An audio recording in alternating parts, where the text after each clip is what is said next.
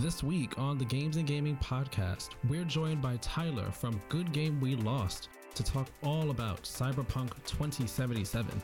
We'll be discussing what we think of the game's story, gameplay, performance, and more. Let's get lost in Night City on episode 14 of the Games and Gaming podcast.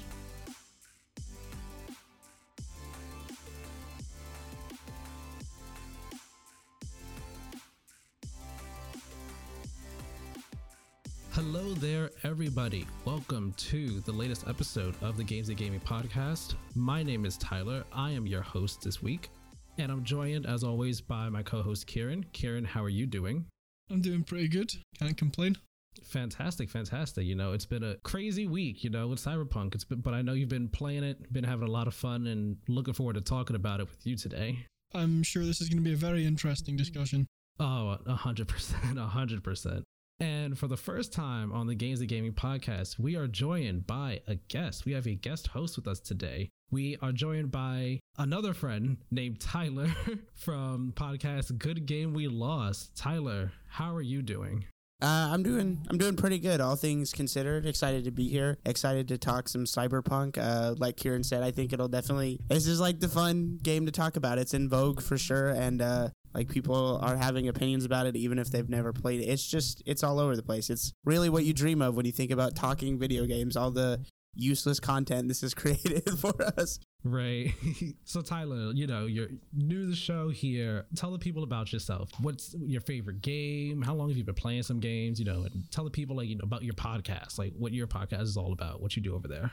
Okay, yeah. Thanks for again. Thanks for having me on, guys. Uh, for everyone out there that listens to uh, the Game and Gaming podcast, thank you for doing so. For keeping the lights on for uh, Kieran and the uh, old Tyler here. I guess as we're gonna have this confusing you know that's how we're going to label each other. Uh, i'm new tyler i guess since i'm new here. Um, i do run a podcast. I'm the host creator. Like i i basically run everything over here at good game we lost. But i am joined um, we're going to kind of have a barrage of co-hosts now going forward shaking things up a little bit. And then our producer misha. And we're only on episode five. We are a bi-weekly uh, gaming podcast just kind of with you know being adults with lives not getting paid for this. It's a little easier to have enough to play for me at least to have enough enough to talk about. We're not as news heavy. We're more reviews mixed with just kind of irreverent fun. Um, I like to keep things a little lighter, a little uh, try and get the conversation to flow as best I can.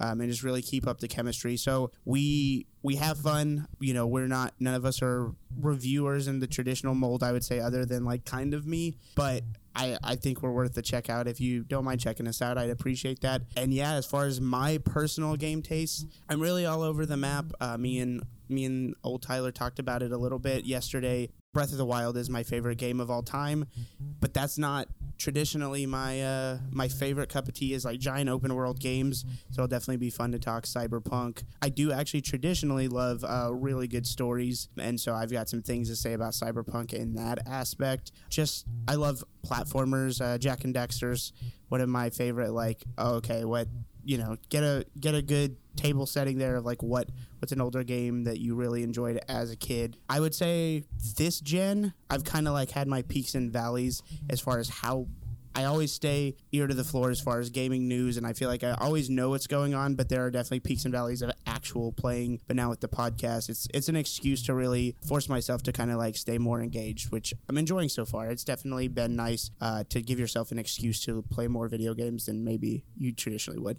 Nice, nice, man. Hey, the Jak and Daxter call out. I I love that. That used to be one of my favorite series when I um, when I played on the PS2, and I I wish we you know we got a Jak Four and all. You know, I'm happy yeah. with the way that series turned out. Yeah, we talked a little bit about like uh, your Easy Allies E3 of Dreams moment, and how for our producer it'd be uh, GTA Vice City. For me, for the record, I I don't have one as obvious, but it would probably be Jak 4. Um, I'm not even a big Jak 2 and 3 person, but just give me like an excuse. Like find a way with all this. We're all used to parallel universes. Retcon it, throw something in there. I just want to get back to the more vibrant stuff and give me an excuse to like go back there. That'd probably be mine.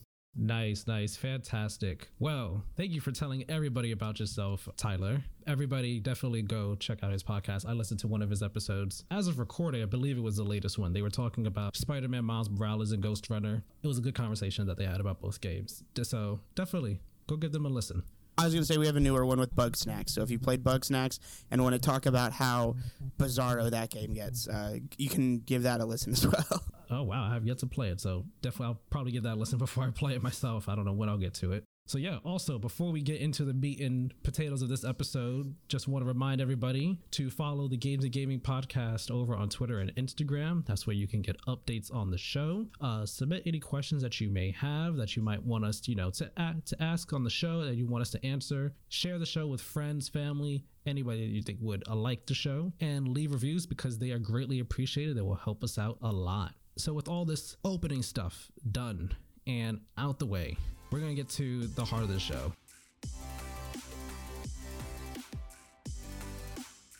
This episode today is all about Cyberpunk 2077. It's the game that we've all been playing for the past week or so. It's the game that everybody is talking about for a number of different reasons, which we'll talk about some of those reasons here. Not too much though, since Kieran and I have covered it kind of extensively last week. So this is how we're going to do it. We're going to do this roundtable style. And we have four different topics here, and then we'll end the cyberpunk conversation with a question as our fifth kind of topic. And each topic we'll go to, we'll start off with performance, then go into story, followed by gameplay, and then the world of, of cyberpunk, and then we'll have our question at the end. And each topic, when we get to it, we'll start with a different one of us. So the first topic, performance, we'll start with New Tyler, and then story will go to Kieran. Gameplay will start with me. World will go to New Tyler, and then for the final question, we will start with Kieran, and that's how we'll do this. Before we get into our very first topic of performance, I just want to get everyone's general thoughts on the game. So not getting too specific with what you think, but just you know how much you've played, the system you're playing on, and your lifestyle that you chose, your life path, whatever you want, you know it's called and do we like the game so far? I'll start for this one. I've played about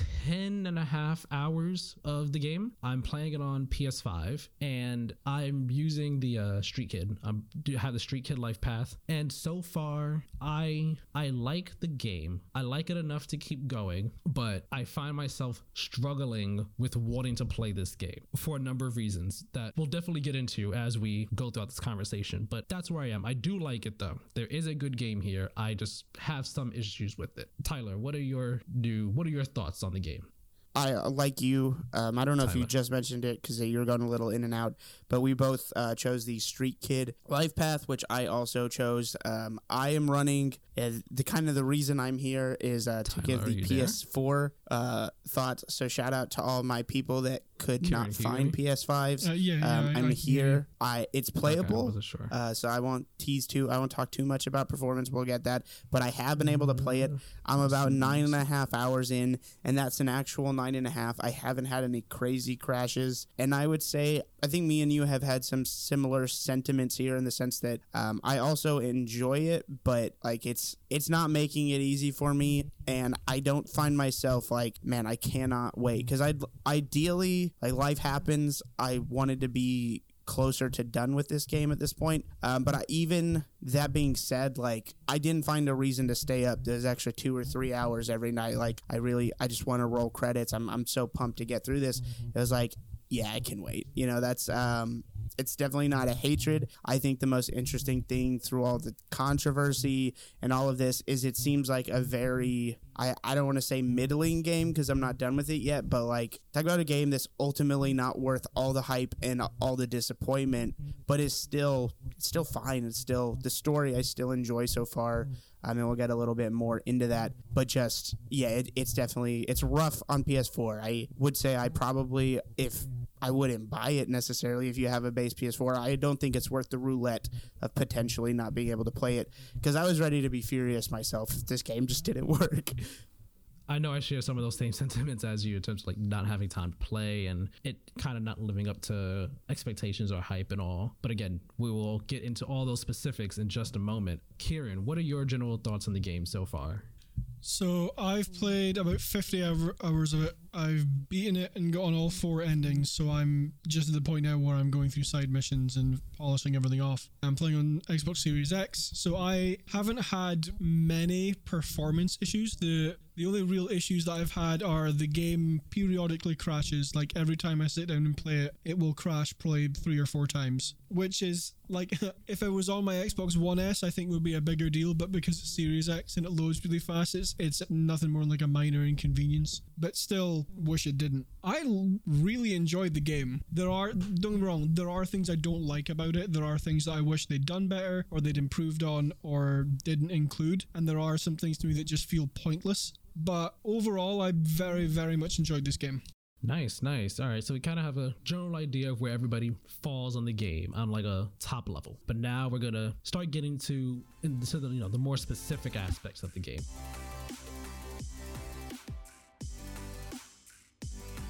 First up, this game's performance. We're gonna get this out the way right now because this is really the biggest hot button topic issue with this game across the board. That's what all the controversies about just how this game has been performing and running on last gen consoles. So that's why we're gonna start with you, Tyler. You are playing on base PS4, original launch PS4 over here. So yeah, what? How has the performance of the game been for you? You know, in terms of like, how, what do you think of the game's visuals, its frame rate, how many crashes and bugs have you been having? And then also, I want you to like just tell us like your thoughts on the controversy Yeah. as a whole with this game, just because you know we haven't, we want, we would like an out, you know, an outsider's perspective on this. You know, someone who has a a base PS4. So, performance wise, my experience has been, ironically enough, I think as ideal as we've now found out it could be on PS4, which is, um, despite Kieran even having issues on better hardware,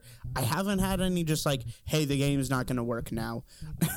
I've had very, I guess how I would put it, Fallout or just any Bethesda game level of like, oh, okay, so I've got to reload my save file now because I just fell through the floor um, and I can't move and I don't know where I am. And like, okay, that happened. Uh, and then just like stuff like that. It was one of the earlier missions in the game, no spoilers, but basically, like, I'm driving and there's not really a place to park your car, which they thought about the future, but they did not think about parking at all. So I'm just like, do I just get out? I guess I do.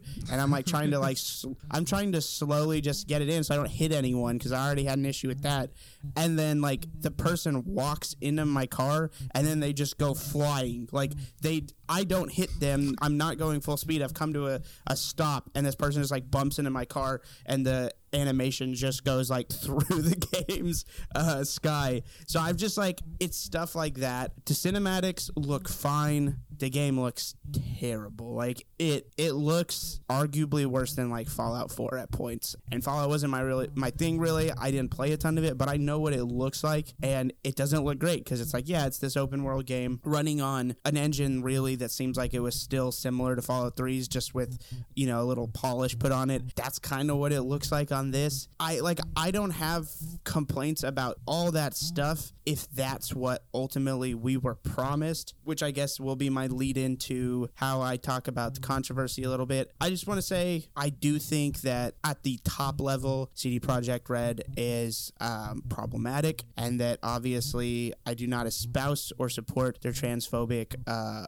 views, and I think that it's messed up to put subliminal stuff, just like very subtle things in the game, which I think is ultimately what we're looking at. And that was kind of the controversy du jour before uh, we found out the game just doesn't work for some people. And I think that anybody that tries to say that this game was meant all along for PS5 or PC, well, obviously PC is going to run better no matter what. But I think that's just a bad faith argument. And this is coming from someone that's not like this game's biggest fanboy or biggest hater. Like, of course, I want every game to be good. Um, but the fact that, like, not maybe some of the people that got really excited for this played The Witcher a year ago and would like to live in that world. But this game was announced seven years ago. And, you know, this, like, right when the PS4 and Xbox One were, were built. And we saw it at E3 like two and a half years ago before, like, when the PS5 and Xbox Series X were just, like, still vague rumors. Um, so the idea that, like, hey, this was meant to be unplayable on your old tech all along, you know, that's just just a that's a bad faith argument to me, and it's kind of unexcusable that it just sucks and is in the state it does. And I feel bad for all the developers that through the Bloomberg reports that they were very furious at top level management. I feel bad for all of them because this is obviously not their decision, and I'm sure given the time, this would have been a much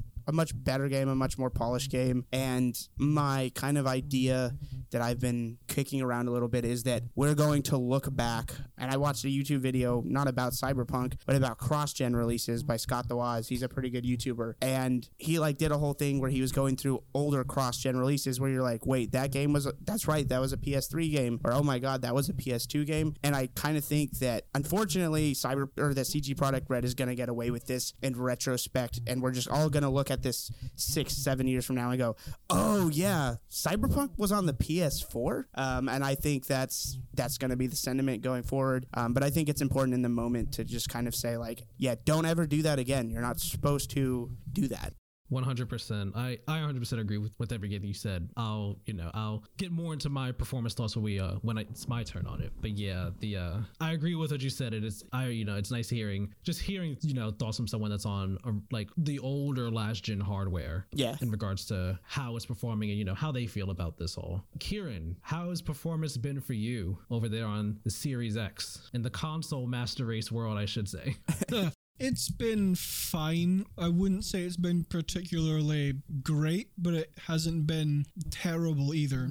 There have been, like I say, I, have had the game periodically crashes on me. I haven't played since the latest patch came out, so I don't know if that fixes it. But up the 50 hours I've played so far, there there has not been a time where I've sat down to play this game and it's crashed less than twice. So it, it's like wow. I say, because because I'm on Series X and there is faster loading times and stuff, it is more of a more of like a minor inconvenience than, than anything else because it takes I know 30, 30 30 45 seconds to get back in the game. It's just annoying. And then I have had bugs where I was sitting in a diner talking to Takemura and his audio wasn't there, my audio wasn't there, but everything else was. So basically all like the important stuff wasn't there, but everything else was. So I had to reload reload my game for that. And there's just been a few things that I've encountered where I've had to either reload a save or reload a, reload my or just dashboard the game and go back into it. But overall, like those those bugs were few and far between. I think in my 50 hours of playtime, I've had maybe a dozen bugs, maybe slightly more, and most of them were were nothing but a minor inconvenience. The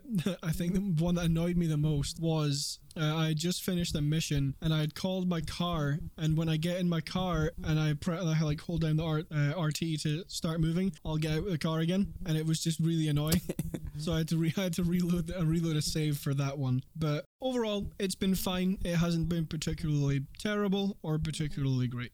Uh, I have a question for you actually, because on Series X, you have the option to switch between quality mode or performance mode, whereas on PS5, it's automatically like the only option PS5 has here is performance mode at 60 FPS. So, which what have you been using? I think performance mode. I haven't actually checked. I just left it at the default one because I I play on a 1080p monitor, so I like it, I'm not pushing the hardware to its extreme or anything. So I, I I think it's performance. I've seen like maybe one frame rate dip while I've been playing, but I don't think it's dipped below like 50 FPS for the entire time I've been playing. Gotcha, gotcha. Okay, interesting, interesting. Yeah, I, w- I was curious as to whether or not you would have been playing it on quality mode or performance mode, since Series X for some reason has that option, but PlayStation doesn't. I'm really curious as to why that's the case. My thoughts on the performance, it very surprisingly, like hearing both of how it's been for both of you, it seems like I have had the least performance issues of everyone here. I haven't had any crashes at all Granted, I've only played about 10 and a half hours, nowhere near the 50 that Kira has played, but I have not had a single crash once. Any bugs that I've come across, they've been funny ones. I like, for example, let me see. I wrote this down. So like one funny bug I had was I was like going to this mission, this side mission, and there was an NPC like floating in the air, like in a fetal position, like calling out for help. and I was just like, this is this is weird. I can't help you though, dude. Sorry. And then like there was one annoying bug I came across where I was doing a mission. I was like in this club trying to find someone and things went crazy, things went south, and I started like had to just like fight my way through it. And I had killed a guy, and then after I killed him, he kept on screaming the same line over and over every couple of seconds, although he was already dead. So it's like I killed him, and I'm like a whole couple rooms away, talk having a conversation with someone about the story, and I hear him in the background. Oh man, no, not like this.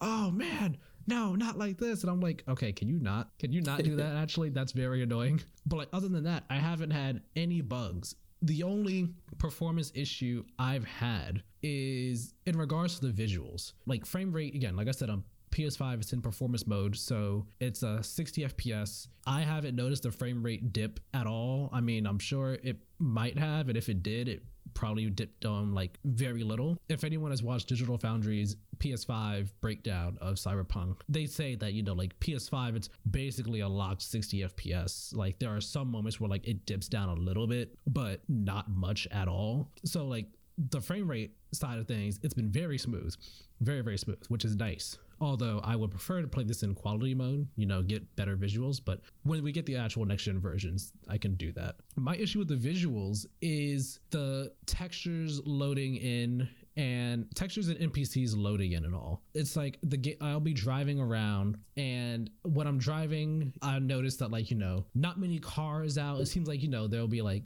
barely any people out while I'm driving because I'm guessing the world's trying to load it load everything in and it's you know last it's technically the last gen version of the game so it's not able to really do all that and stuff. So like it makes the world seem like a bit more empty in a way but then I get to I'll get to wherever I'm going after I start after I'm driving and I stop the car and I'll look at whatever building is near me or the ground or whatever and like the textures are just like flat textures. They haven't fully loaded in and it'll take them about 10 to 15 seconds to fully load in same for any people that are nearby like i'll get out my car and like there might not be any people there. It'll take the it'll take a little bit of time for the people and vehicles around me to load in. And i can walk up to the people and like even after they have physically appeared their model still has to like fully render and load in and all so they're not just like a gelatinous blob standing there. So that's the only like real vis- like visual issue i've had. And it happens it, i've noticed it only happens when i'm like driving around like after i drive which i mean it's not the biggest thing in the world and i'm I, and i understand that this is the last gen version of the game which already has issues that are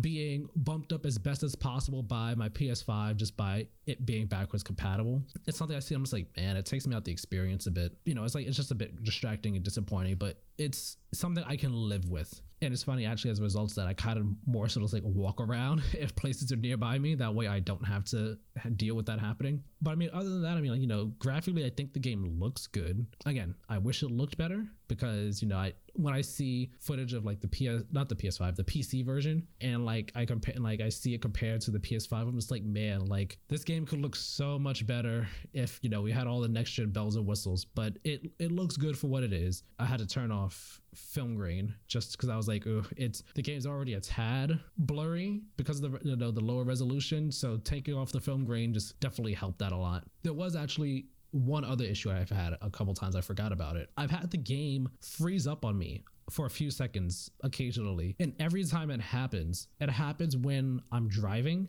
and like I, I'll do a turn and it's like I'm about to either hit someone or I'm not about to hit someone, but like I'm about to get the cops on me. So then I'll do the turn and I'll stop. And like the game will freeze for a few seconds. And then it'll pop up the little notification saying, hey, the NCPD bounty, so on and so forth, whatever. And then I close out of it and then I'm able to go. And it's, it, again, it has not happened that often because I typically don't end up in that situation where I'm hitting people or having people come after me.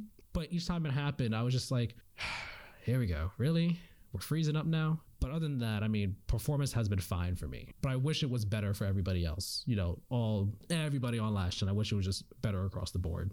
One quick thing, my game has also does that freezing thing when you're driving. Mine does it. Well, I haven't had that happen since patch 1.4, but before that it would do it for anywhere between 5 and 15 seconds where it would just freeze, and that has caused my game to crash one or two times, but other than that it's just been like the game froze for a little bit. Ah, interesting. Got you. So with that being said, well, let's move on to the story section of our discussion.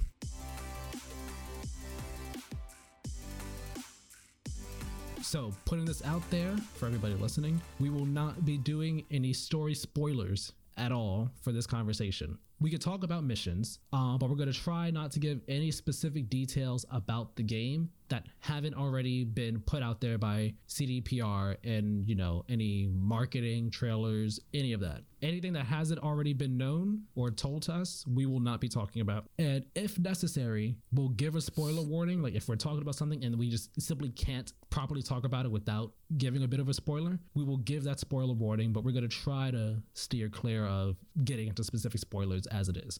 So, with that being with all that on the table, I'm going to start this with Kieran. You have finished the game entirely. What did you think about the story? I actually fairly enjoyed the story, not as much as I was hoping I would. The main issue I have with the story is it's very short. I imagine if you did nothing but story missions, it would take you probably 20 to 23 hours at best to beat. And I was hoping for a little bit more, especially considering The Witcher 3 doing very minimal side stuff took me 60 hours to beat. I'm not saying I want it to be that long because I think that was a bit too long for my taste, but even if they added like another five to eight hours, I think it would have been good. Overall, I, I really, really enjoyed the story. I, I think I said this to you uh, yesterday, Tyler, when we were recording next week's episode.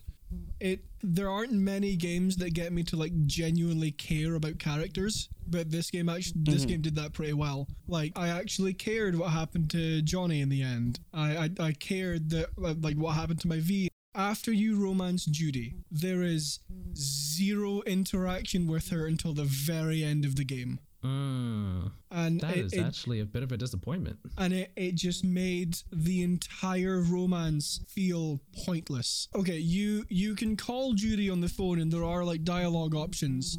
And I went through them before I romanced her because I was planning to romance her when I got the game. And I was uh, like pre I periodically called her to see like, oh, like does she want me to do anything? Blah blah blah. So I went through the dialogue options and then I romanced her and then afterwards I called her and it was the same dialogue options and they were already like grayed out. You can still select them and go through the conversation again, but like it's it's stuff you've heard before. Literally right up until the last mission of the game there is no interaction with Judy whatsoever and it it makes the entire thing feel pointless. Uh, It makes it feel like oh it's an open world RPG, people expect there to be romances so we'll put them in, but we won't really do anything with them. Like I would have loved to have seen them like do like a like you romance Judy and then it's then like a second like optional arc with Judy opens up where you're like developing your relationship and doing jobs with them blah blah blah but no like literally there is nothing Wow, that that's actually very disappointing.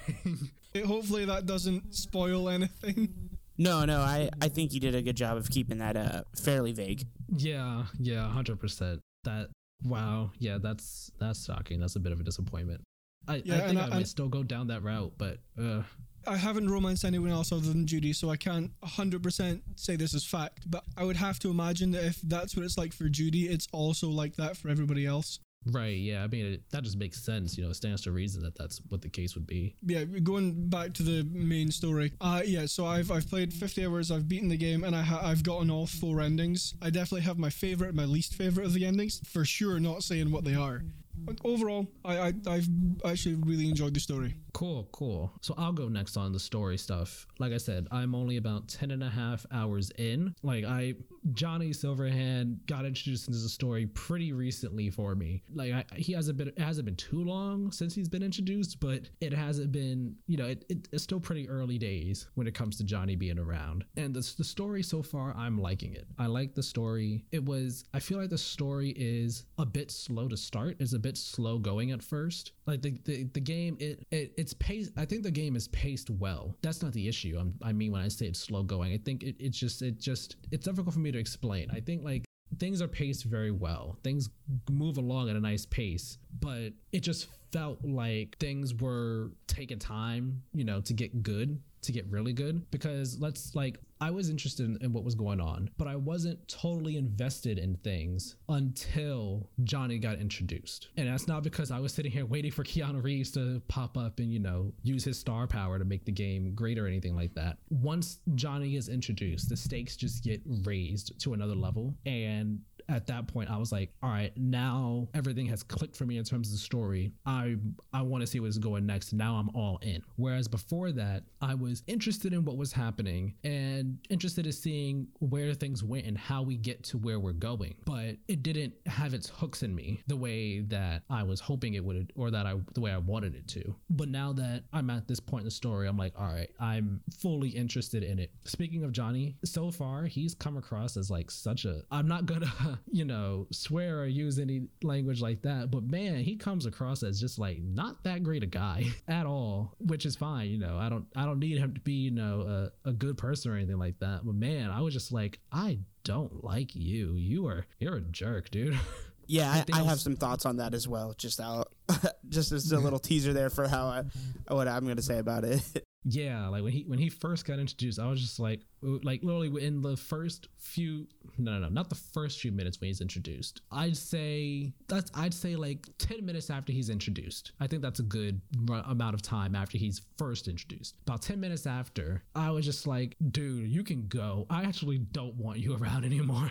you are very, you are just, uh, you are not a good person. But I'm I'm starting to warm up to him now. He he's kind of turning around on me. As for the other characters in the game, like like you were saying before, Kieran, Judy, I like Judy. Granted, I haven't spent too much time with her, but I do like her. She seems really cool. She seems like she has an interesting story behind her, so I definitely do intend to get to know her better and romance her as well. Quick question: Are you playing as male V or female V? Male V. Uh, you can't romance Judy. Okay, well, that is not happening then. So Yes, uh, I, Ju- I guess Judy we'll just is be gay. friends. I okay, either I didn't know that, or maybe they said something beforehand of the game and I just didn't pick up on it, or I missed it. I I I, I Um, believe it is um, mentioned in the brain dancing mission. the very first one, like where you get introduced to brain dancing. I'm pretty sure. Yeah, I'm, I'm pretty sure that's what I found out. Okay, so that I might have just missed that line of dialogue or didn't really put two and two together when they talked about it. Okay, well, I won't be romancing Judy. Never mind. Forget that, guys. That's not gonna happen. I guess I'll have to either find someone else or I can just romance the joy toys that are on the street over and over again, you know.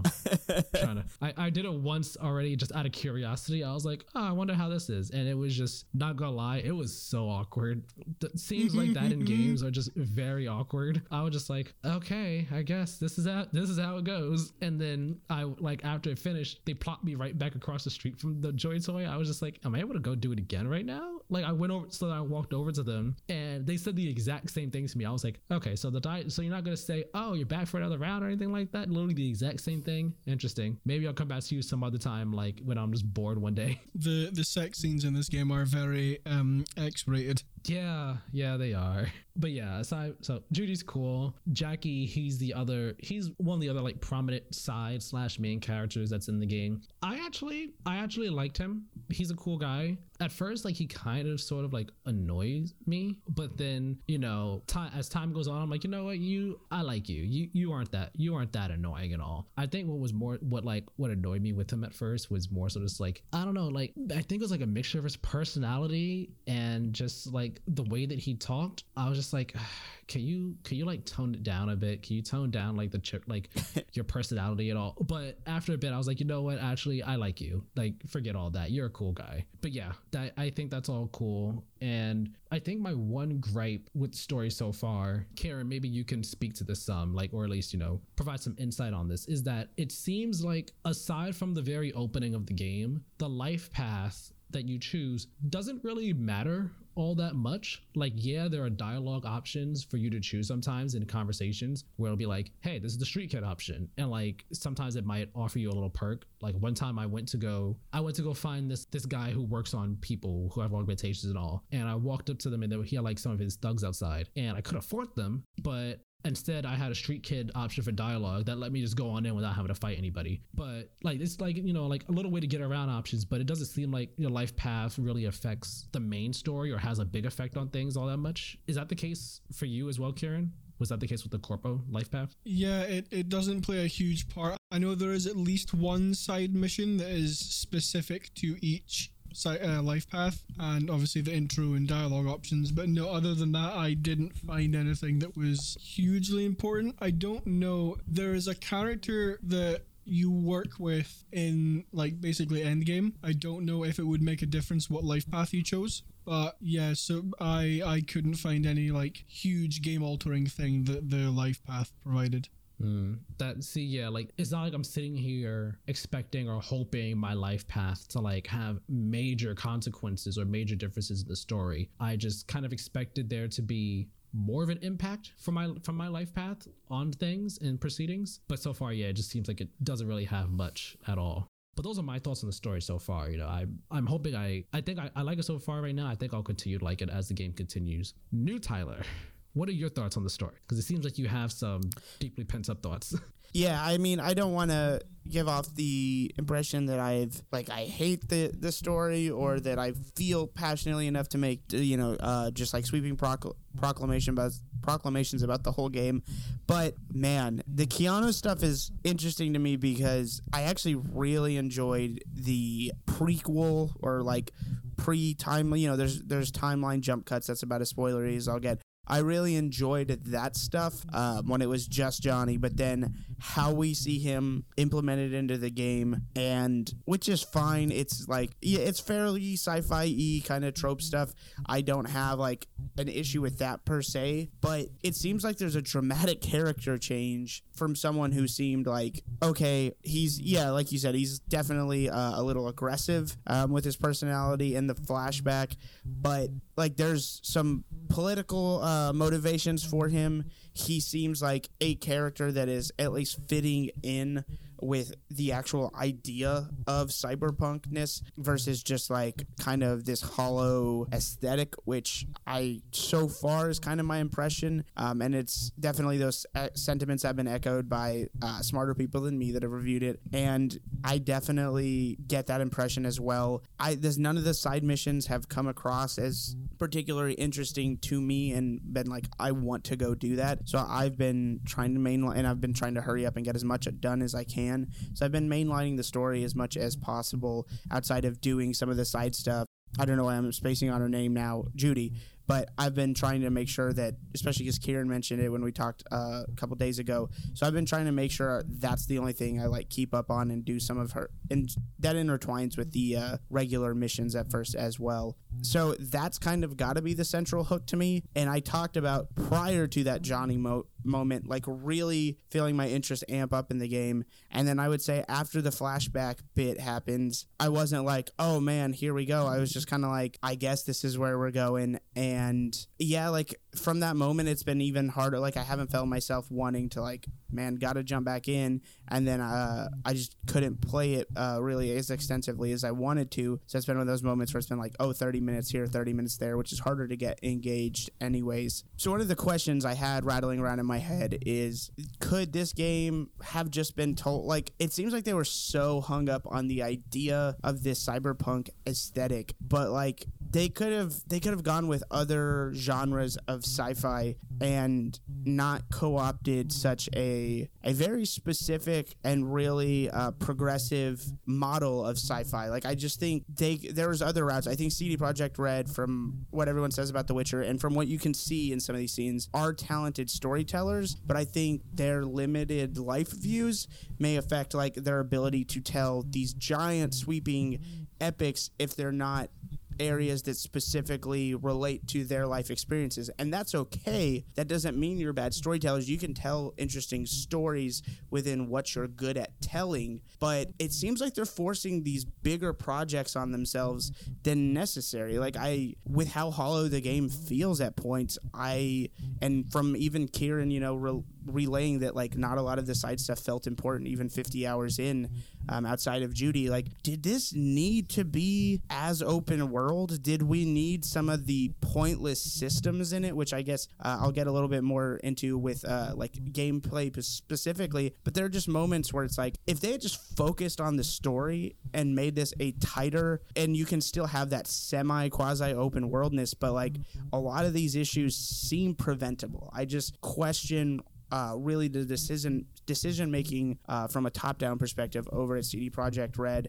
Um, and me and you talked about this yesterday a little bit, Tyler. I kind of admire when studios pivot a little bit. So I don't I don't know. Maybe some people would have been upset if you go from The Witcher, a big open world game, to like a a more I like. It's not like it'd have been some indie darling uh, that's like three hours long. But if you had gone to a more tight story, like not as open world, not as many things to do, but you just fo- kept focusing on the story, would it have been a better game? I think that's an interesting story. But I still like obviously I'm gonna play play it to completion as far as the story goes, and I hope of course it's good because there have been moments that have really caught my attention.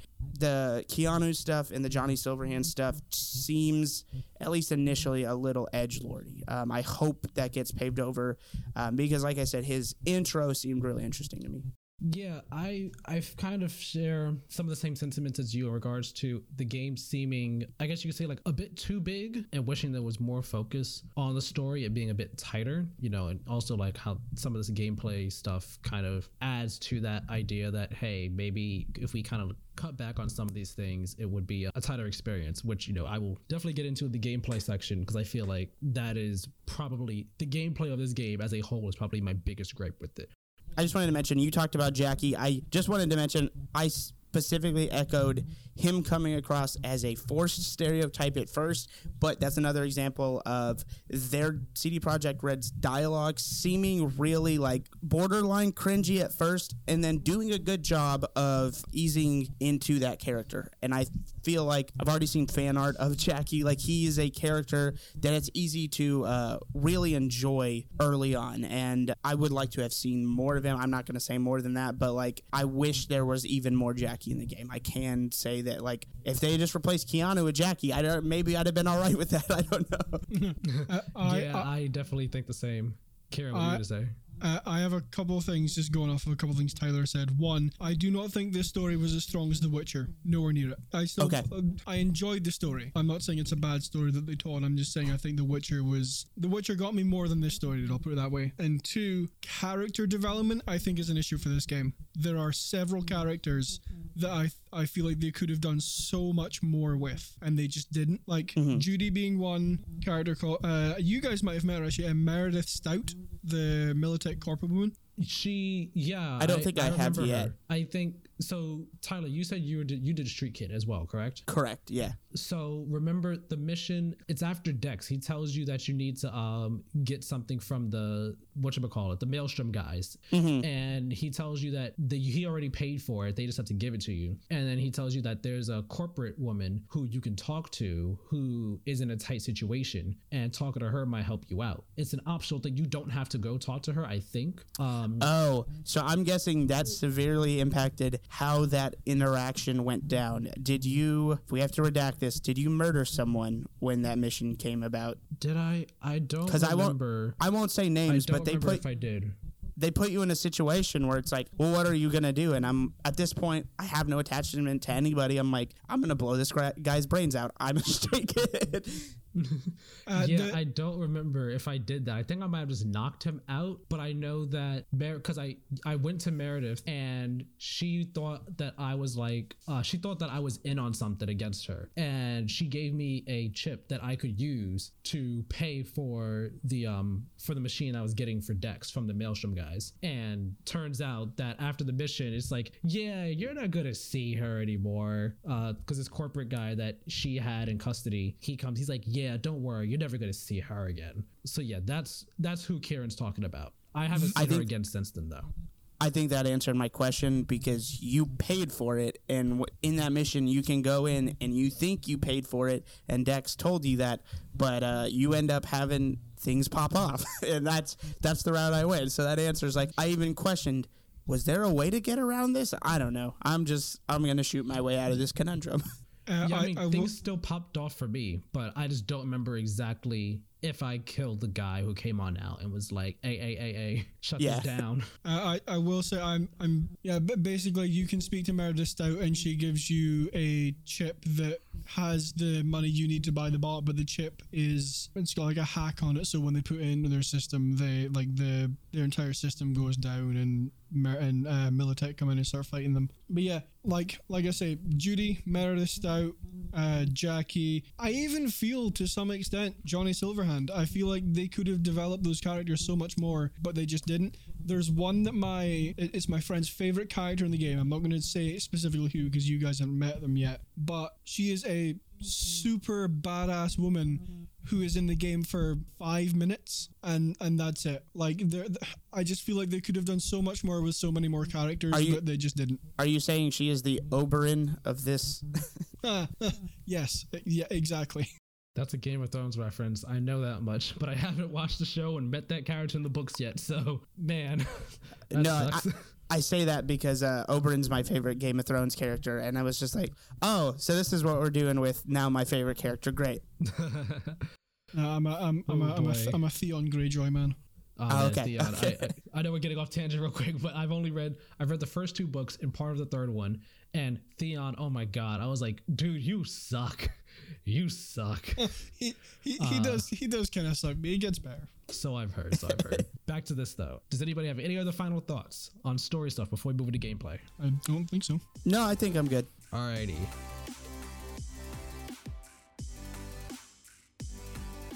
So now we're gonna start talking about the gameplay, talk giving our thoughts on all different aspects of the gameplay. You know, gunplay, stealth, hacking, driving, side missions, exploration, leveling up, character creation gear, all all that stuff. I'll start this one off. I think the gameplay is good overall, but as a whole, it could be better. Like there are many different aspects of the gameplay that I think could just be improved or cut back on to make it a better game to play. And I feel like the, the gameplay as a whole is is just my biggest issue with the game. It's where like I have like the most just I don't know if I say like problems, but it it drags it down for me some. So like it's funny. I wrote down notes for like each section that way I kind of know what I wanted to mention. And the gameplay section is where I have the most. Let me say first, the character creator has a nice amount of options, but I wish that like you know we could have fine tuned the characters a bit more than we're able to. Like I I think back to like how um Fallout 4 did character creation or even recent Demon Souls. It is like I'm able to fine tune it a bit more than I like to here. Now, I mean, for some it might be fine just having select preset options and not having to do a whole bunch of fine tuning because it can be very overwhelming. You don't want to spend, you know, an hour or two in the character creator. I completely understand that sentiment. But you know, I really wish that there was a that there was more. And also the the fact that there's only one male and one female voice I understand why that's the case because I'm sure you know having to pay a bunch of different people to say all these different lines in the game is just incredibly expensive and unfeasible. But man, having male V's voice with the way my character looks, I'm just like this voice is not matching him at all. It doesn't,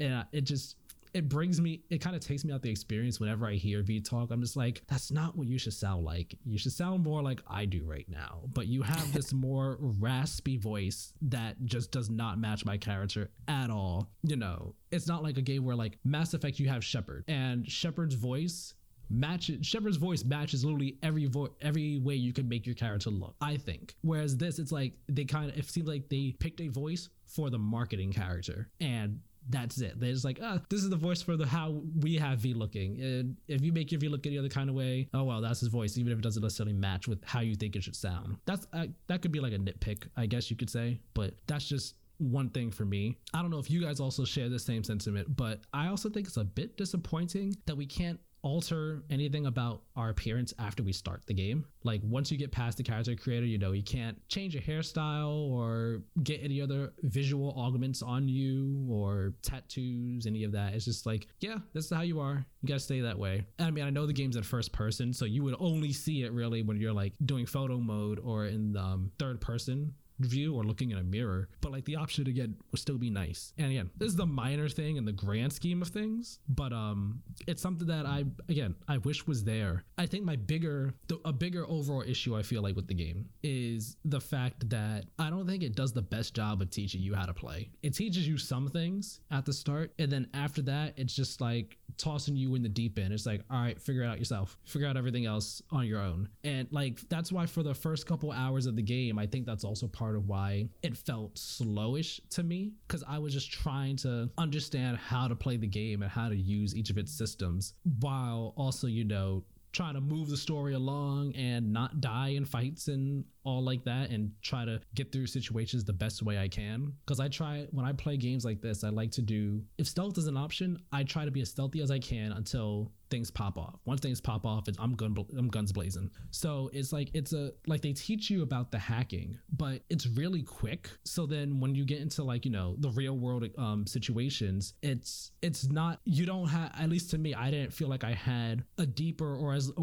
good understanding of the hacking that I could have or that I should have had. You know once I'm in these real world situations, and then you know you take that and then you go into the skill tree, which the skill trees in this game are just so overwhelming. Because for anyone who doesn't know when you for your character you have five different skill attributes. And each skill attribute as you level up you're able to level up that attribute. If you go into that attribute well if you go into each attribute you also get points to level up the skills for each attribute. And each attribute can have anywhere from like two to three, I think maybe even four separate skill trees. And each of these skill trees has, you know, at least 15, maybe 20 different skills for you to upgrade, and each thing can be upgraded multiple times. So when you first see it, it's just like, wait, huh? What? It's just a whole lot. It's a lot of visual overload and it's a lot to try to wrap your head around and understand, especially when you're like, if you're trying to make a certain build. I mean, for some people, this might be good because, you know, it offers you a whole lot of ways to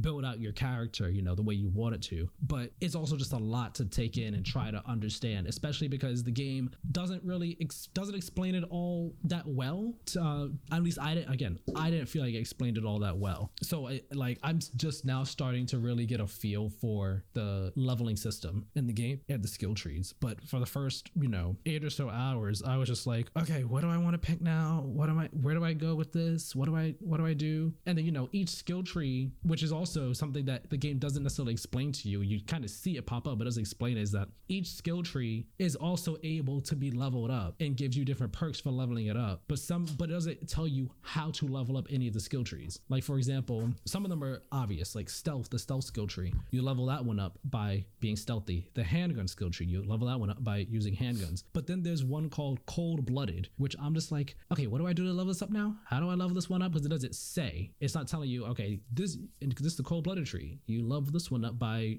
doing these types of actions. It's things like that where I wish the game was more clear about what to do or how to do it or you know just offered a bit of guidance in some capacity instead of just kind of leaving it up to you to figure out you know in a rpg like this that is a full-on capital rpg having some systems more clearly explained would be great and a big help I think the driving is okay. It's serviceable at best, but the vehicles don't handle all that well. I feel like they just they slide around a bit too easily at all. I've been using a motorcycle lately. Ever since I got one as part of the as part of the story, you kind of are able to get one. It's a side mission, but it's connected to the main story. Ever since I got that motorcycle, I've kind of been using that a lot, and it's it's nice to use. Um, but yeah, vehicles I don't think they handle all that well. The gunplay I think is just okay, but again, that's something I imagine will get better as you level up your weapon as you level up your skill trees for your weapons and also upgrade the weapons themselves because that's something you can do too. You can mod them and everything which is again another aspect of the game where it's not explained all that well. Just the the gear upgrading process and things like that. The enemy ai i think is not that great. It's it's it's it's not terrible but it's just not that good either. Like there have been times where I'll be fighting guys and I'm standing behind a wall. They are insistent on just shooting at the wall.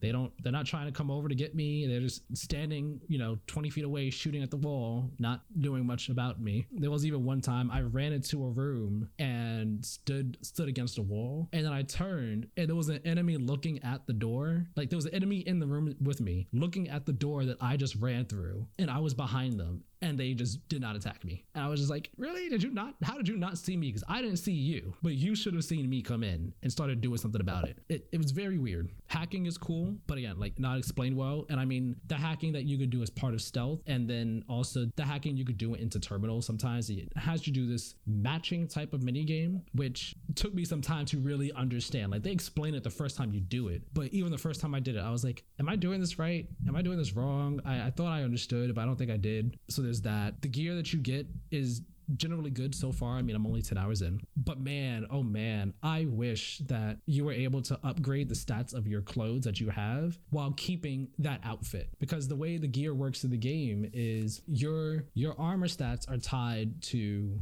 whatever out whatever clothes you have on. So like you'll find better clothes that have better well you'll find different clothes that have better stats, but the clothes might not look all that good and you might just end up looking like a mismatched, you know, fashion mess because you want to try to have, you know, you know, at the highest armor stats that you could possibly have. And I'm actively trying to avoid looking like a walking mess of just random clothes on me or no clothes. So yeah, I would be it'd be nice to be able to upgrade your stats for your clothes while keeping them. The stealth is good though. Stealthing in the game I think is pretty good. I like sneaking around enemies, try to take them out and all. And exploring the world, which we'll get more into the world later on, but I think exploring the world is cool. It's just very annoying having characters constantly calling you about stuff. And it's even more annoying that they call you and then after they call you, as soon as the call hangs up, they text you about the very thing they just called you about. So you get the call on the screen, and then after the call is done, you get the text message notification. Like literally, part of the message pops up on screen, and it stays there for a bit. And it's like, can we pick one? Either text me so I see the text, or call me and then maybe just say on the screen one message in your journal in your phone or check journal for this mission or mission added to your journal something like that instead of you know now it's like oh i got this new text message. Let me see what it is. Oh it's the person who just told me about this mission. They just called me about it. Now they're literally just texting me about the very same thing they just called me about. That annoys me a bit. But I mean, I know it seemed like I was very negative on the gameplay, but I still like have fun playing it. It's still a fun game to play. But like these little these issues, like some of them big, some of them small, like all come together and like just make the experience a bit less fun for me to play. So Tyler, what do you think of the gameplay? Yeah, so I would say it doesn't feel like insanely good. It's never going to be my go to example for, like, hey, what do I think gameplay should feel like?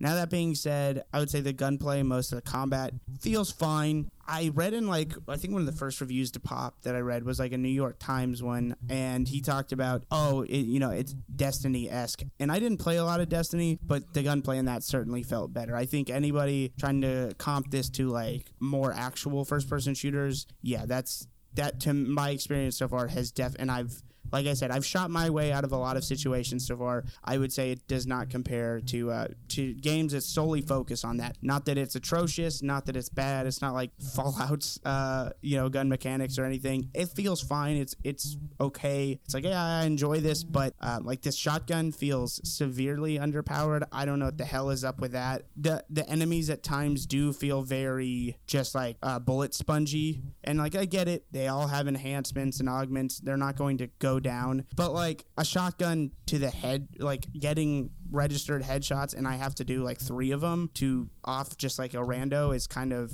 you know, it's just kind of dumb. Uh, but I get it. It's video 100%. games. It's video games that happen sometimes. I talked about this whenever we talked about everything beforehand, but I'm really good with pistols and this game actually has pretty solid pistols. So I enjoy that. The systems themselves so far feel incredibly pointless. It feels like, again, to, to harken back to it could have been tighter, they wanted to emulate their version of like GTA meets Yakuza, and that doesn't seem like their strong suit. I didn't. Again, I haven't played a ton of The Witcher. I don't know if there were like a lot of engaging kind of like mini systems on the side where it's like, oh yeah, it's really fun to do this or that. Oh, other than I know, of course, Gwent is really fleshed out, but that's like a single card game versus like GTA. You know, you can do, and even Yakuza, you can do real estate, you can do all of these things, and they all feel pretty well fleshed out and fun. This just nothing's grabbed me so far. It doesn't feel all that engaging outside of the the primary source of gameplay, which is just follow story mission X, shoot people, um, and I enjoy that stuff. Like I said, it's not like oh this is so bad. I'm I'm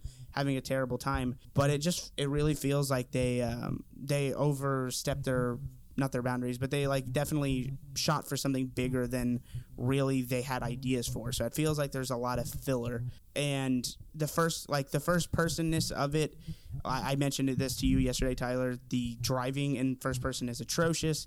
In the third person cam, it's whatever. It's open world driving, um, similar to GTA, and yeah, like the AI is not particularly smart. It's just it's really it's I would say it's a little disappointing for sure, and I think that's similar to the sentiment you had, Tyler, of just like it's not bad, but there's definitely some missed opportunities. And just speaking to the we want these aesthetics but there's no actual substance to it. I the character creator, you can even extend it to that point. It's cool that there are some definitely out there color, you know, like character choices as far as like visuals, but I, you don't really feel the effect other than like you look cool and you can't even change that, which is I th- those are valid complaints for a game that wants to have its cake and eat it too, I think. And yeah, like I know you mentioned and you touched on first of all, video game voice actors notoriously get paid pennies compared to like VO for uh, like high, you know, high dollar films. Um, and if you look at the all-time games sold chart, The Witcher 3 is up there and CD Projekt Red has buku bucks. It's inexcusable to just go, yeah, here's two voice voice dialogues. If anything, I would speak. I think that may speak to how rushed this game was, um, and like more logistically. Oh, yeah, it doesn't make sense that there's only one voice actor for male and female. Do we have time to do that? Oh, the game's basically unplayable. Never mind. Um, just get back to coding. like I, that's what it. A lot of this game feels like is like, hey, this was kind of cool. Should we keep working on that? Oh, Keanu disappears half the time. Never mind. Get back to get back to the original stuff. Um, so yeah, it's just like it's fine, but missed opportunities. It just feels like to be the to me, just kind of in general, harkening back to like how this game feels as a whole. It's it's wild because it just feels like a PS3 era seven to me. Like yeah, there's some there's some good stuff, and it's like the rest of it, I don't know. Yeah, I just I agree with everything you said. It's things uh, things could just be things could be better if if they you know if they tightened up stuff if they focused more on other aspects than they did on trying to be so ambitious with it. That's just kind of my takeaway of it so far. You know, ten hours in, you know, my opinion could easily change. I mean, yours could easily change too by the time you know Yeah. another ten hours in or 20, 30, so on and so forth. You know. Yeah, so far I um, think I think if you wanted to give someone a one one sentence review of this, it's like they tried to be Rockstar and they are not Rockstar. Right. And, you know, it's funny when you said, you know, that they tried GTA and Yakuza. I never played Yakuza, but you know, I've played I've played GTA 4, 5, never played the others. I played Yeah. a bit of 3. But like I, that's actually like a really nice comparison. Like GTA, they they're an open world with a lot to do in it, but there's also things it's more it's way more focused. It's a very focused game where there you have your main story that you can mainline. There are side missions, but the side missions they might not connect to the main story, but there is purpose behind them and they all feel worthwhile doing. Mm-hmm. And the side you know, the other side activities you can do, you don't have to do them, but they're fleshed out enough where it's like, you know what, this is fun to do. Whereas with Cyberpunk, at least so far it's like the main story is interesting it's there the side missions aside from like the character ones more character specific ones but like some of the side stuff kind of doesn't feel all that incidental it kind of feels like yeah you know we, we got it here to you know add stuff to do and to make the map look more cluttered than it already should be. Like the driving like I, if if the driving felt half as good as gta's driving it would be better than it is now. Unfortunately it doesn't. It feels a bit too loose and all. But yeah i was i think that was a, a solid analogy right there. Yeah they just they could have focused it a bit more on things. Kieran what are your thoughts on the gameplay as someone who's finished it put 50 hours in honestly, most of the stuff you guys said, I I agree with. Um, in terms of the gunplay feeling a bit clunky, I I believe they have said that's a gameplay like choice, and the more you play, the more you level up your character. It feels more like you're better with guns. But no, like uh, towards the start of the game, it, it definitely feels clunky. Did anyone else feel like the police in this game are just really pointless? I actually have not had any dealings with the police, so I can't comment on it. I mean, there have been one time, like I said, where like I was driving and I accidentally hit a police car when I was turning. So then they're like, "Oh, the cops are coming after you," but then I drove off and like I don't even think they chased me. so I I haven't had a ton of run-ins, but I'm glad you brought it up because I forgot to mention this. Every time someone has kind of taken CD Projekt Red to task and up to pre-release about this doesn't feel very cyberpunk, and they're like, trust us, it's anti-corporation, etc., etc. Yeah, And then there's literally like a whole side system of, yeah, you can do work for the police department and turn people in. And it's like, that is the least cyberpunk thing of all. T- what? What? like, what is going on here? You know, like, at least with Spider-Man, when that that's problematic, it's like there's a history of Spider-Man being with the cops, even if maybe we don't. It's not sending a good message given our current climate. That like you can understand how like that that kind of you know maybe not great decision was made with cyberpunk it's inexcusable it's like yeah they're antithetical to the police completely why are they not just like basically an enemy faction in this game And you know, it's funny actually. That reminded me real quick. Sorry to kind of No take away from you, Kieran. It reminded me there was a side mission that you can do that you get from from one of the fixers. I think she might have been a former cop. Uh, her name was Regina King, I think. But there's a side mission you could do where she's like, "Hey, yeah, there's a cop in the in the in the force who's hiding out right now. Uh, she's a good like you know she's actually like a good cop on the force who's trying to you know make Night City a better place. And she's digging down this digging down this investigation that's really interfering with some of the other cops on the um on the force. They don't like it. They want her taken care of. So kill her or make her make her leave. Make her drop the investigation. And when you read the investigation, when like you read the mission, um like the info ab- about it, they kind of give you a bit more details. And it's like I don't want to stop her. I, I I actually like that she's doing this. I want her to, you know, I want to try to help her. So like I tried I didn't want to do the mission at first, but I was like, you know what, let me I'll just try to do it, get some experience. Maybe I can help her out. And your only two options when you get there are you can kill her, like you can straight up fight her, or you can talk to her and then she'll she'll be like, all right, I'm just gonna leave. Like, yeah, screw this city. Like, it's not even worth it. Which is like you, but I'm just like, I mean, you were. It seemed like you were so adamant about trying to change the city, and you just so quickly and easily say, you know what, screw the city, I'm out. The people on the forest hate me, I'm out. It just seemed so weird. I was like, that that seems wrong. That that could have been done better. Like, I wish I was able to help her actually. So yeah, uh, going back to you, Kieran. Yeah, the, the reason I say the police feel pointless is like so. One time when my when my game kind of like glitched out and froze, when I came back, I was uh, I was in my car and I was turning, and I accidentally like kind of going off of what you said that the cars really don't handle well. They th- especially when you're just like first moving off or you try and drift around a corner. Every time I crash into a wall because they just like spin almost uncontrollably when you start to move off, and it, it, it doesn't feel good. But I ended up driving down the street and can neither confirm nor deny that I ran over at least five people. And the police had, and and I got like a three star wanted level, and I'm like, oh okay. th- Maybe like first run in with the police, and I literally drove a hundred feet down the street, and the wanted level went away like no chase. I think maybe one cop started shooting at me, and I tested the theory. I got a five star wanted level because I just stopped my car and shot a bunch of policemen, and then got back in my car and drove, and again went like a hundred feet down the street, and the wanted level just went away. And it just it felt like why even put that wanted level mechanic in the game in the first place if all I have to do is walk a little distance away, and they're like, ah, we can't be bothered chasing you. Like, it makes no sense Uh, like either, either either flesh out that system more or remove it because it is pointless being in the game.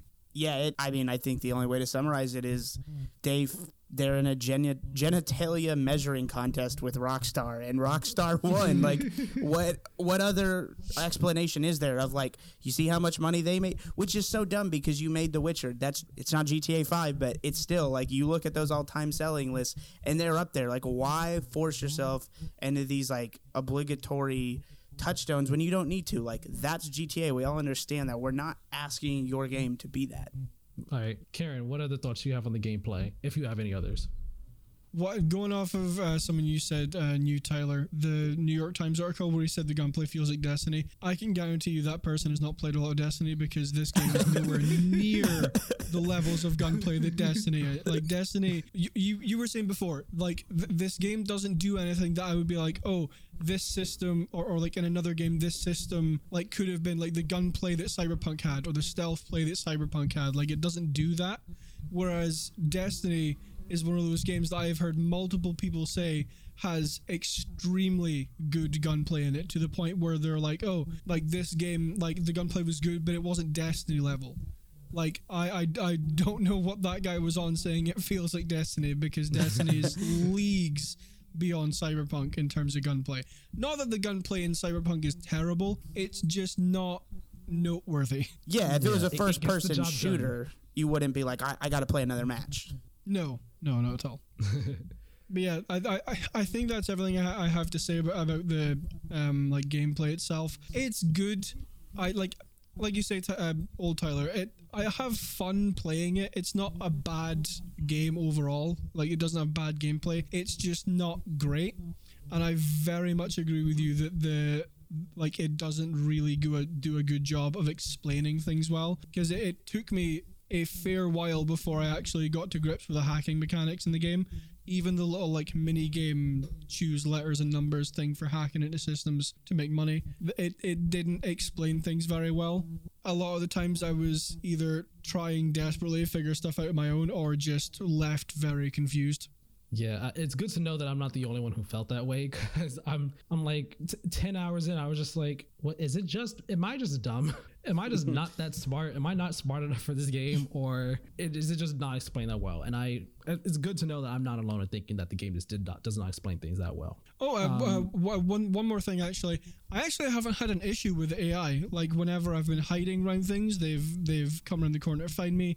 They've always noticed when I'm there. They've never just like I mean like they've put down suppressive fire when I'm, I'm behind cover. Sure, like they have shot at things, but they do they do like stop after a while, and they do eventually like come round and try and like get to a point where they can shoot me. I, I haven't had an issue with the AI in the game so far.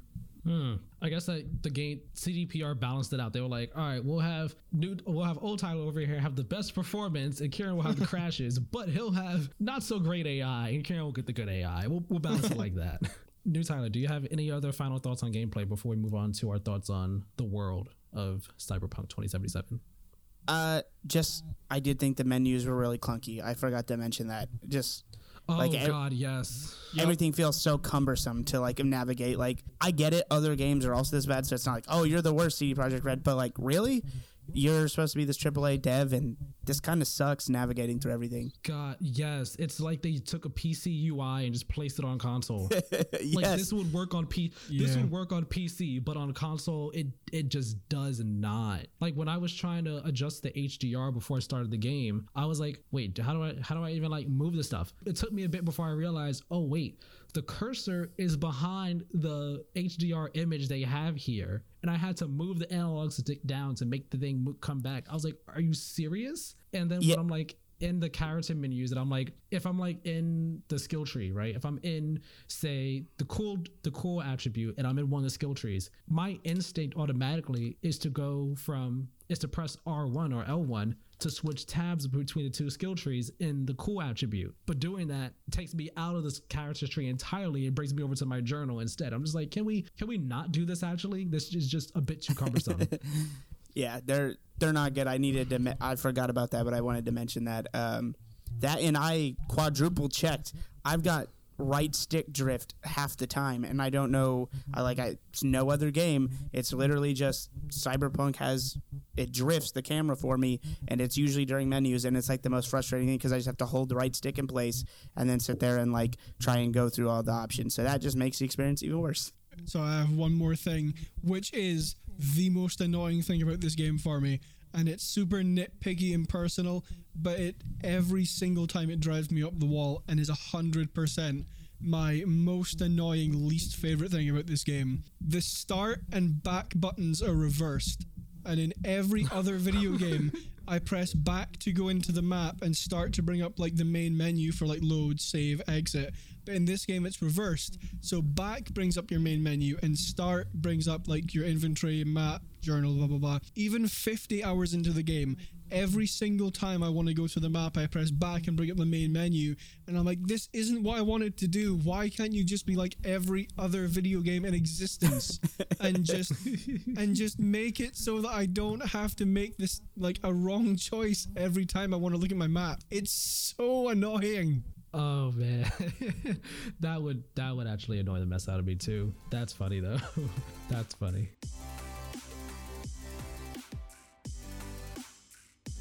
We're gonna move on from gameplay now. We're gonna start talking about the world of Cyberpunk 2077. So we're gonna start with new Tyler for this one. So for the world, what did what did you know? What do we think of Night City itself? You know, are you impressed by the world that CDPR has made here? Do you find yourself getting immersed in it? Does it feel like you know a, an evolution of sorts for what like open worlds could be? Like, what are your what are your thoughts on it? What do you think? I probably will have the least to say of the three of us, I imagine, as I've done the least side stuff. And I think that would probably pertain to it. I will say, if you want to make the world a big selling point for your game, it's probably important that A, it looks good, and B, you fill it with interesting stuff. And I've seen none of that so far. Like I said, as mentioned, it looks like kind of like crap on PS4. And then on top of that, like I've walked up just to see, like, hey, how engaging are these conversations? And like, I'm sure you've seen plenty of the screenshots where like the text is bad or what, like, I have constantly like the double lapping text. So I'm like, what is the NPC even saying? Half the time they have nothing to say. Like I'm pretty fresh off playing Seven Remake, as we talked about the other yesterday, Tyler. Those NPCs had more interesting things to say, in my opinion, than almost any NPC I've run into so far. Again, uh, I can't comment yeah. on like I've gone up to every single one of them, but I, I've at least tried five or ten different randos. Just like, oh, I wonder if they'll say something cool. Nope. Okay, same thing. It's like maybe one line of dialogue where there's like get lost, which to be fair makes sense. Uh, what you know, real people in real life are, would probably say get lost, but it's just like it's not all that engaging and just speaks to like I'm not drawn into the world. I don't feel like I'm lost in Night City, like starry eyed kid. Like I'm playing a video game and it is painfully obvious that I am doing so. Um, and you know, it's it's the GTA slash Yakuza. I would even say Yakuza does a much better job of being like you are in a specific city, even if I don't think Kamurocho is a real place. It's like this is our version, the same way GTA is like this is our version of LA, and this kind of wants to have its cake and eat it too. It feels like New York, LA, Tokyo, kind of like we're just going to take every cool city we think is cool and throw it in a blender. But then the problem with that is it feels like a distinct lack of identity from what I've seen so far. I see. Yeah, I I kind of feel I feel the same way a bit. I'll of course expound upon it when I when uh, it comes around to me. Do you feel like part of it is because you're playing on PS4 and not on PC? Where, I think like obviously they have like more visual, you know, like the visuals just look better, of course, but there's also like you know more um like carrot like pedestrians out in the city, more streets out and about. Yeah, I think I think that's a portion of it for sure, and I think if the game's gorgeous, it's easy to forgive those kinds of things. Um, but it just it feels like a middle ground between what they actually wanted, which is that uh, GTA or Yakuza, like a lot of these games that do good jobs of like having meaningful side quests and characters and keeping this busy city, and then like LA Noire or Mafia to point out games that are notorious for being big open world games that are pretty and felt hollow. Um, Mafia 2 and 3 in those scenarios where it's like there's not much to do. And while, of course, this has more things that are checking that box of like, oh, you can go and do all these things with so far. And then I think just the general feedback I've got is a lot of those are just fetch quests or just small, like insignificant details. It doesn't make it feel lived in the way the marketing and CD Projekt Red specifically have said, like, this is what we wanted. Um, and again, I think that just questions the motive of like, it just feels like they were trying to make two different games here. Half the dev team was like, we want to keep going with the open world stuff. And then the other half was like, no, we're good at telling stories that's why people like The Witcher 2 and 3. Why don't we just keep doing that? And then this is like the ugly amalgamation of both of those like half baked concepts. Right. Kieran, what do you think of the world of Night City? Especially since you've gotten to see, you know, everything outside the city as well. I'm the outlier here, I think. This is my favorite like video game setting I've ever played in. Okay. Like one, I had this debate with my friend the other day. I said it was the most unique. I don't in terms of like I've never played a game that is like specifically you are in one one place for the entire game. It's always like take like Assassin's Creed Valhalla. You have like the entire of England and Norway and a couple of other places. In terms of like Borderlands 2, which is my favorite game ever, you have all these different sections of the map. Like this is just you are in Night City. You can sure there's the Badlands. Like I, I haven't ventured much out there apart from doing story stuff it's interesting to me that an entire video game is based in just this one city, and you can like it's not a new thing by any means. Like like a Watch Dogs Legion, I've played like ten hours of that, and that's all in London.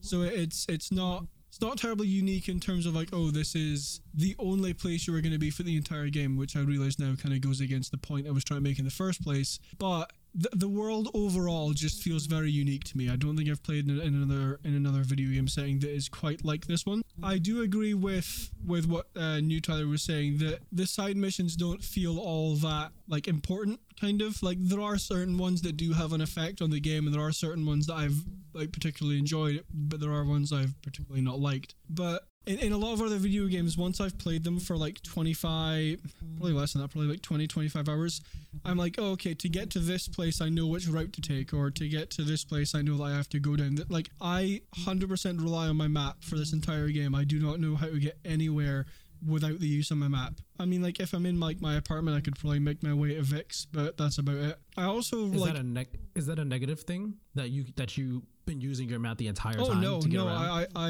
I, I love that.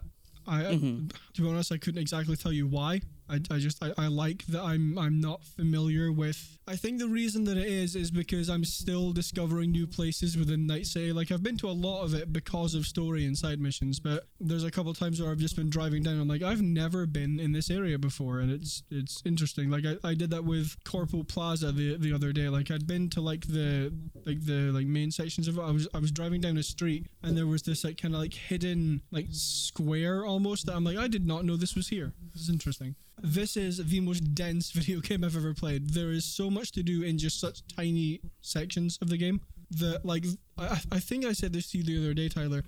Uh, there has not like all the streets I've driven down, all the places I've been. I haven't found something that wasn't at least somewhat interesting to me. Like like driving down the street, I'll hear somebody like cry out for help and it'll lead me to a side mission, or I'll see like a shop that has like an interesting thing outside that I want to go into, but there are certain ones you can't. Final thing, I'll, I'll just say that this maybe saying it's my favorite video game world ever might like like so like some people are bound to be like oh but how the world like it just feels like another another generic open world but but like to me it, it doesn't feel like that it, it feels like something that they the the best feature about this game is 100% night city itself Mhm. New Tyler, what were you going to say? I was just gonna say, um, see, I think that speaks to they wanted to appeal to some people that definitely want just like lots of things to do, and I like not doubting the map size at all. It definitely seems huge, um, just that it didn't feel significant to me, and the irony being like. You talked about I don't know where the map is. To me, the testament of a game is like after a certain point, I do want to know. Like I like the sense of discovery at first, but 15, 20 hours in, I as we get towards end game, I want to know where I'm at. And speaking to, you know, I brought it up already like twice now, so I'm sure people are getting tired of it. But Yakuza Zero, the fact that like towards those end games, it's like go here, and I'm like, I know where that is, and I just ran to it, uh, you know, halfway through the the city, and it's, I mean, it's not a huge map in like anywhere near this, but it has to speaking to talking about how dense it is. I don't know if you've ever played it, Kieran, but it is absolutely a game where like you can go into every just about every shop. There's something to do. Half the time you can go to batting cages. There's a full blown arcades with actual arcade games a la GTA, similar to all of those. And it doesn't have to, it didn't compromise by being this insanely huge game. And there's no glitches and things of that. So I just think pound for pound, there are games that that get that density better without you know i mean we've obviously seen what you have to compromise which is either a take 20 years to develop a game this big without having any issues or to just throw it out there because you know your uh, investors are like we need money and this is you know the tire fire that ensued which is just like a lot of people can't even play the game Right. So my thoughts on the on the world of Night City. I feel it's a I feel like it's a mixture of both what both you, Kieran, and Tyler have said. That I like Night City. I think Night City is really well designed. It's very dense. I like how dense it is. It is like the map itself isn't that huge, but there's levels. There's like multiple levels to each area of the map. Like you could look at say like the the Watson area. Yeah, like it might seem like pretty small, but like that's you that's just a cool look at like one level of it. Like some of the paths, some of the roads you go on might take you like down two or three levels below, you know, the upper ground level, which is which still kind of blows me away to this, you know, even now when I'm playing when I'm like driving around, it's like, man, like I just went I just went all the way down here and I was just up there before and there's all this other stuff up there. It's crazy. So I like the world and like I find myself getting the most immersed in it when I'm just walking around, which is part of which is also part of why I try not to drive around too much in the game. Like aside from just the visual issues, which pull me out. When I'm walking around in the world,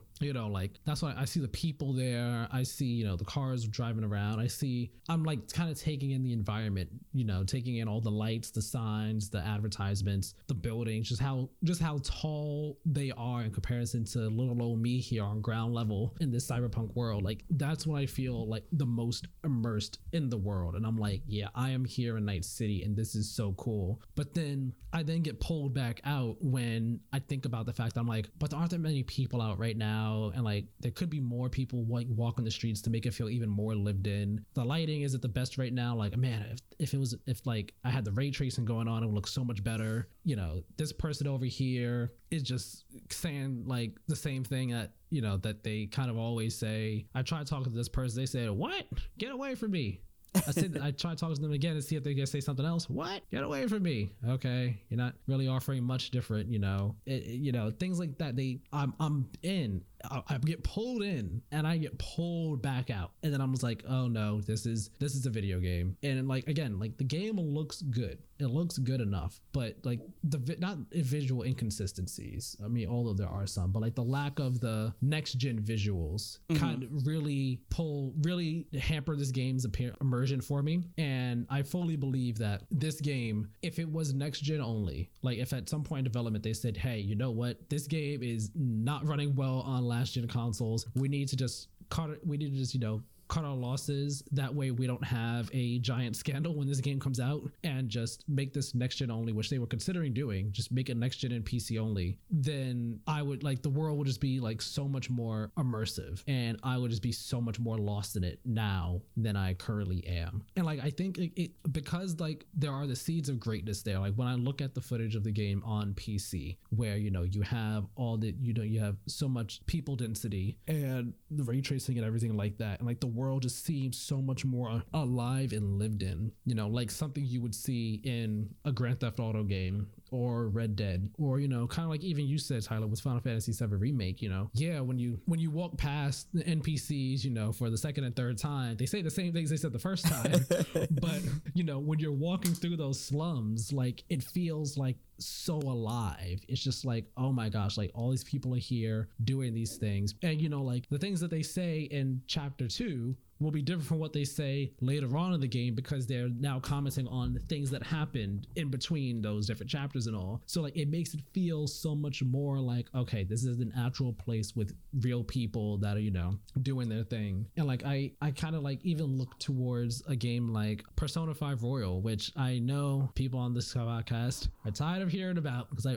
praise this game so much. But yes, like Persona 5 Royal, yes, it is a smaller game in scope than than Cyberpunk, but the city of Shibuya up there, like I I just like I know that city like the back of my hand, like how to get around to certain places. I could go to I can literally walk my way somewhere, you know, take the train, everything, not have to fast travel, and know how to know exactly how to get there. And just like when you walk past people on the screen, it'll pop up like a little dialogue box, like what two people are talking about, or you can like just listen in on conversations, like stand there and listen to people that are talking, and they only say like a few lines of dialogue, but what they're talking about changes as the game progresses and things go on and stuff. You know, it makes it feel so much more lively than Cyberpunk is for me right now. It feels like, you know, this is natural this is actually Japan that I'm in right now, modern day Japan, and it just feels so right. It feels like this is my home right now, which is part of why when I fin- when I was finishing that game doing the last mission and all like wrapping up all little like saying goodbye to all my peoples and stuff, like I started like tearing up and everything. So I'm like, man, like I don't want to leave this place. This place is crazy. This place is great. And right now I don't feel that with Night City. I see the promise of it and the promise of what it could be, but right now I just don't really feel it, which is, you know, it's a shame. You know, I think that this game, the PC version of this game is what I would say is like as a tease of what next gen open worlds could be. Like I I'm so curious to see what the next Rockstar world is going to be like cuz I feel like that will be like an evolution of what open worlds could be. Red Dead was like GTA 5 was the start of it, I think, this gen, and then you get Witcher 3, and then you get Red Dead Redemption 2 at the end, of, like near the end of it, in my opinion, which I think was like an evolution of what you could get from open worlds in terms of realism and just how real life they could feel and all. But yeah, I think Night City teases the potential of it as of right now, but it's not all the way there. Any other thoughts on the world before we get to our final question to kind of wrap up the conversation? I just wanted to mention, like, like, kind of clarify something. Just going off of what you said, I'm not saying this is like the open world to end all open worlds. Like, I'm not saying this is 100 percent perfect. When I yeah. say it's my, it's my favorite like game setting, I'm specifically talking about like Night City like leaving out like NPCs and and stuff like that because I, I agree that the NPCs are very generic and they're they're they're not like super interesting and most of them will just tell you to go away. But just the city itself, I just think is is one. I I don't know if this is because I'm playing on Series X and haven't had that many issues like visuals wise, but it is it is stunning. It is by far not the best looking game I've ever played, but it is stunningly pretty to just like walk around Night City. I I think I agree with what you were saying, Tyler. Is like walking around Night City is when I'm most immersed in the game because there is just I, I see a lot of interesting stuff I want to go and I want to go and explore. But there are there are moments that have pulled me out and reminded me, oh yes, this is a video game. It's not perfect. It, it's it's not a it's not a 10 out of 10 fantastic super awesome open world like there are issues with it but I think it it's just the most interesting one I've played off from my perspective in terms of just like this city itself. Okay, okay. New Tyler, do you have any final thoughts on the world before we move on? No, I would just say like I mean I think I've come across as maybe a little bit more negative, and I have no doubts this will all be patched out. Um, but the point of a video game is like when it's out, when you say it's done, we have to take it as the word, as as you know, basically gospel. And yeah, people are gonna have bad impressions. Like we don't owe it to publishers to just like, yeah, we'll give you a million chances to make your game better. Like, of course, people will come and find it and enjoy it later on, and that's great for them. But a lot of people are just straight up burned for money. So that's and that you know I think that's kind of why you guys wanted me on is the PS4 experience is definitely different than the PS5 and the Series X. Yeah, 100%, 100%.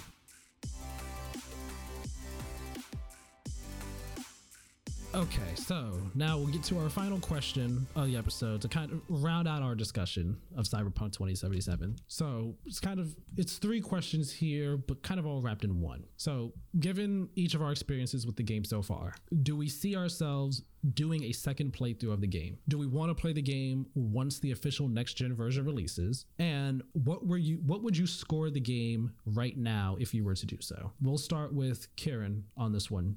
Do I see myself doing a second playthrough of the game? Absolutely. I plan to do a, a playthrough of each of the life paths. I know it doesn't make a huge difference, but I, I just I want to try out all the prologues and uh, and see if it has any other effect on the game. I also plan to do a, a, a playthrough as male V, just because I know there's some things that are specific to if you're a male, if you're a female. Like I say, if you're a female, you can't romance Judy, but if you're a male, then I know that there are other people that you that you can romance that you can't as female V so I want to try that. I will probably do a run, a male V run through as Street Kid on the Xbox One version, and then do a Nomad run when the Series X and PS5 versions release, just to see what the difference is. If I had to score this game right now, I agree this is a 9 out of 10 game. I do not feel like it has the potential to be a 10. That might be a lie. I, I feel like it had the potential to be a 10, but regarding everything that's happened with the game and just some of the things that I personally don't like about it, it, it it's it's not a 10 and I don't think they can patch in things that will make it a 10. I've been saying to this to a couple of my friends who were on the fence, if you if you like the idea of a futuristic RPG, then I would describe this as a must-play RPG in 6 months to a year when they've patched out all the bugs, when they've added some DLC and some like maybe some additional story content to make the game a bit longer. As it is right now, I would still recommend playing it if you have a Series X, PS5 or PC and if you were already interested in the game. If not, wait for it to go on sale if you want, but I wouldn't say it's an absolute must play. Okay. So for me, I think it's a bit tricky. Uh, do I see myself doing a second playthrough? I I initially went into this was going to go into this game thinking, yeah, I'll do my first playthrough as a street kid, second playthrough as a corpo. And then all the controversy broke out. And then like I start like that kind of soured me on even wanting to play the game period. Cuz I mean, yeah, I'm playing on PS5, but just like the whole just as a principle, just the principle of what they did with the game and how they marketed it and like like hit stuff. I was just like, uh, I feel like dirty playing this game because I just know it's just not the way many people are playing it right now. So like because of that, like when I play the game now, I already feel like man, I'm playing it because yeah, I want to play it. I also feel like I kind of have to play it, but at the same time, I don't like the what you guys did at all, and like I kind of don't want to play the game because of all that.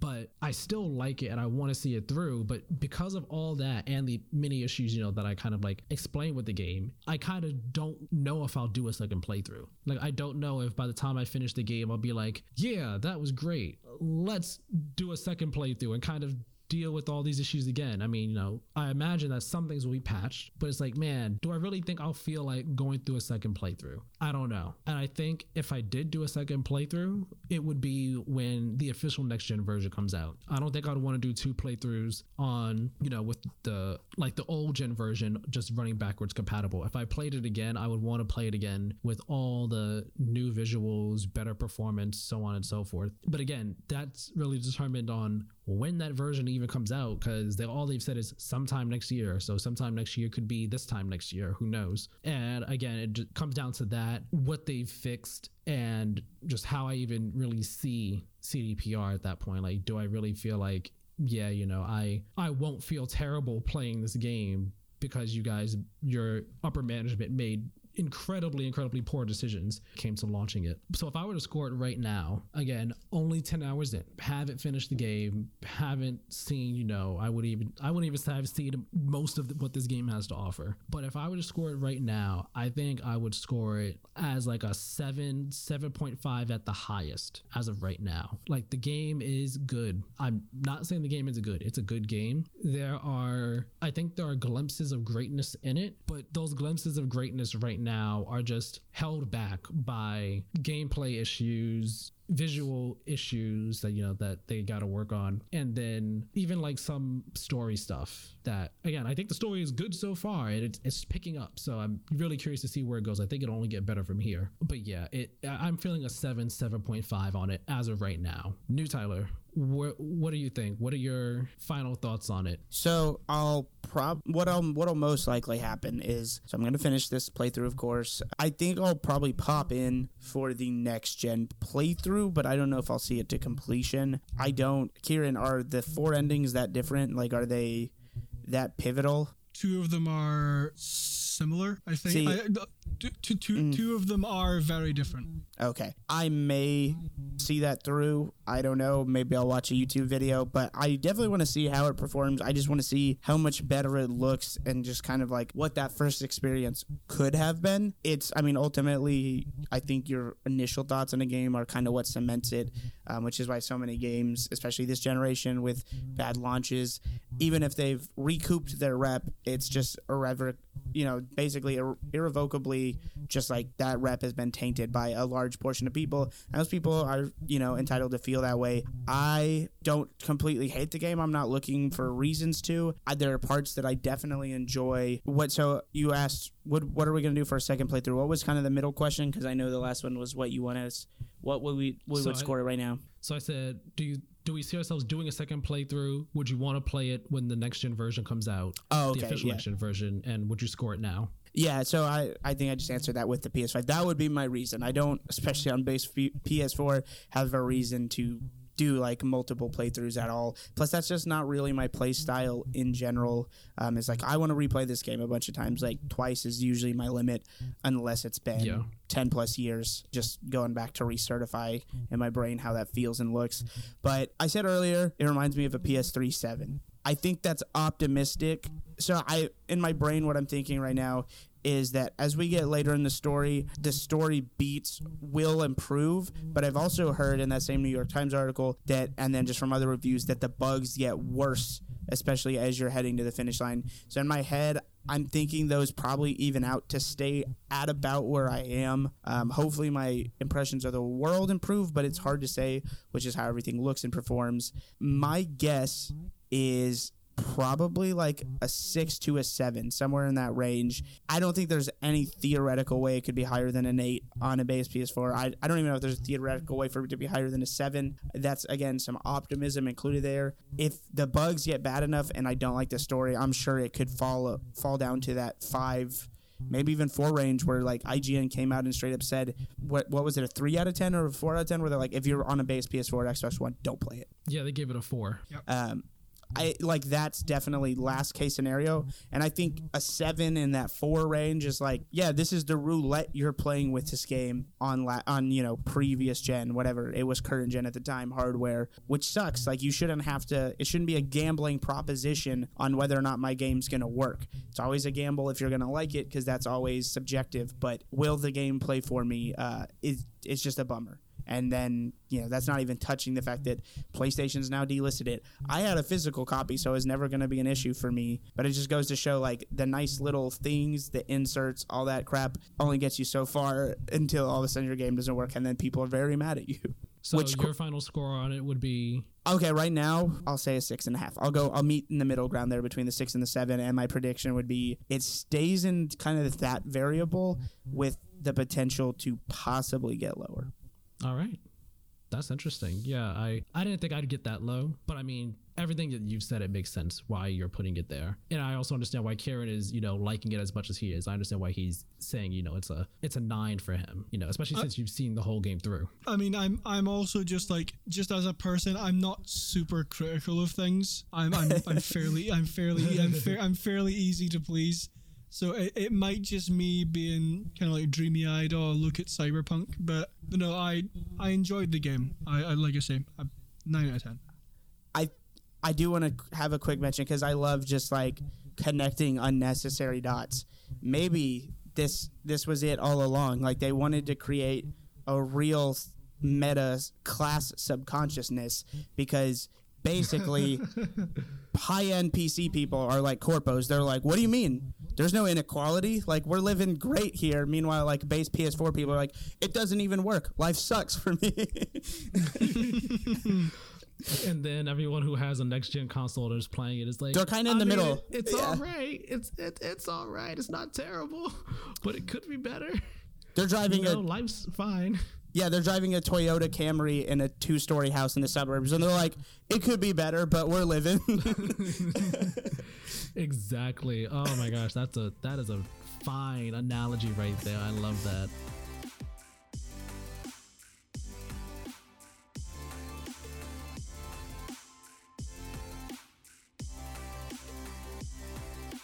Alrighty, my friends. This was a long, meaty episode, but it was a fascinating discussion. So, first off, thank you, Tyler, for joining us. Again, we really appreciate having you on the show. Where can um people find you?